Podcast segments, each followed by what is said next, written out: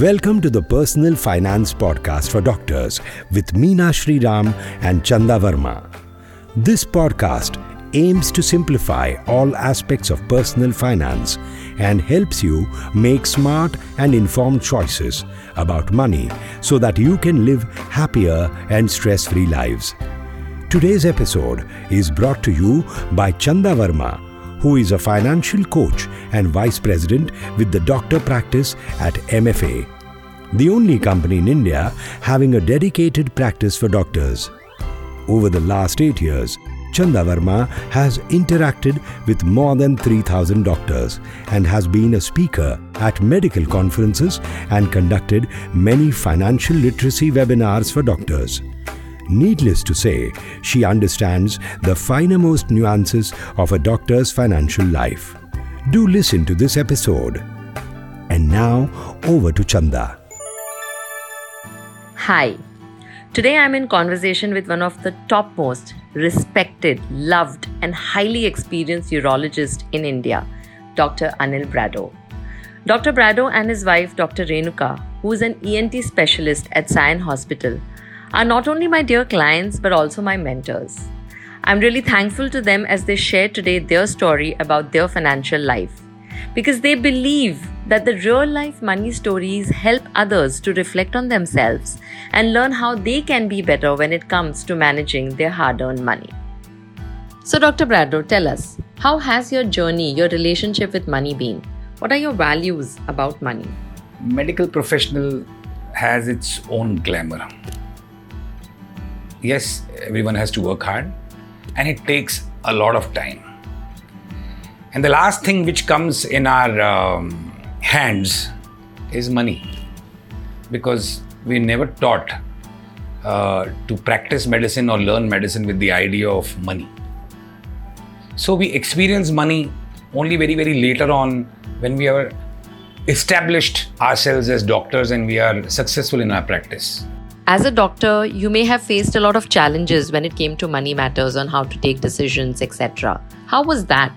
So, the only formal education about uh, money matters I had was actually advice from my father. And my father told me, Look, son, don't think too much about money. Money will come and money will go. It will not stay with you. As long as you make good use of the money and you do not uh, waste money, you are safe. So, I really never thought much about money. So, of course, our attitude towards money was good in the way that we knew that we shouldn't be spending much. But knowledge about how to save or how to make sure that your money is well managed was also not there, lacking in a very big way. So, we meet a lot of doctors and we get varied responses from them when we ask them about money management. Some say, Well, we've been doing savings, we've done investments, I think we are sorted while there are some others who may admit to some mistakes that may have been. As an experienced doctor couple, how did you guys go about thinking about managing your money and your investments? Were there any mistakes made? What did you learn from them? So, in my relationship in finance management, uh, the only exposure I had with is a recommendation made by some friend's financial advisor or someone in the banking, uh, in, working in our bank, who also dwelled uh, with uh, you know, financial um, uh, management, or sometimes a relative of some um, uh, friend who says that he also does a little bit of insurance, also does a little bit of stocks, or he could help you in management. But there is where the catch is. The catch is continuity when a patient trusts the doctor or a doctor trusts everyone around him, he feels that he has given a commitment. But my association with uh, people who got us, you know, uh, in touch with me with regarding finance was uh, that they did the job for a year or two and then they moved their jobs and then they had nothing to do with me. And the parent company or the parent financial organization had nothing to do with me except for some paperwork. And that led to complete mistrust loss of faith having met so many doctors they always ask us how are we different? I want to know what did you find different about us? What made you change your mind? It was much later when i was uh, let me be honest about 48 years of age that I met um, a young lad and uh, a charming young lady, and both of them wanted to talk to me about uh, financial advice and because i had this great experience before me i was already i already had this parda in front of me. I said you can say what you want but yahan to kuch jane wala nahi and i'm not going to say yes to anything. I couldn't say no to uh, meeting them. I spoke to them because i'd given them that time. I uh, heard them out and at the end i told them well whatever you may say end of the day you're not going to be where you are today. I am still going to be where i am today and you will not be there to answer any of my questions after one year or two year and then i'll be facing some another person altogether.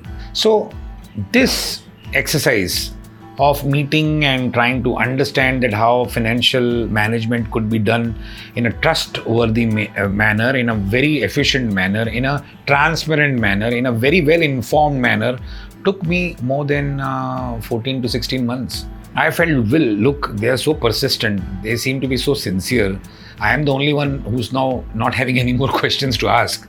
And therefore, I told them, well, I'm willing to try for a limited amount, for a limited time, and see how this relationship works. So, this is how my journey with MFA began. And once it began, I honestly have never had to think or, uh, you know, burden myself with uh, not being. Uh, uh, comfortable with this relationship. So, Dr. Bradoo, a lot of learnings, some mistakes, uh, and I think uh, a lot of uh, value add that you've seen for your family. How, how would you summarize the value that you've seen in the process that you followed with MFA? My experience with MFA has benefited me because all these goals, which I finally thought of at the age of 48 and 49, I was able to keep track of I was able to manage, I have been able to realize, and I'm confident that in the next five and 10 years, inshallah, if everything goes well, these goals, which I look forward to, will be met with complete satisfaction. Even my retirement plan, that is, if I do retire, uh, can take care of uh, that time. So, at the end of it all, a lot of thoughts that you have put out here what is the message that you would like to give to the colleagues who are listening into you right now? End of the day, I feel contented that if my family, if my children, if my wife need to sort out some problems, they have MFA to contact and that the buck doesn't stop with me alone. So, MFA is in every way a part of our family. Thank you so much, Dr. Bradoo. Hope those who are listening in find something of value to them. Be safe, take care, and God bless. You were listening to the Personal Finance Podcast for Doctors with Meena Shri Ram and Chanda Varma.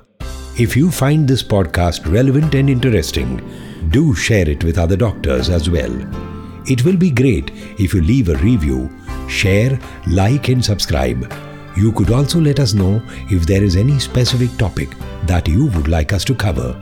For any queries or help, you can get in touch with MFA's doctor practice team at 892 800 6140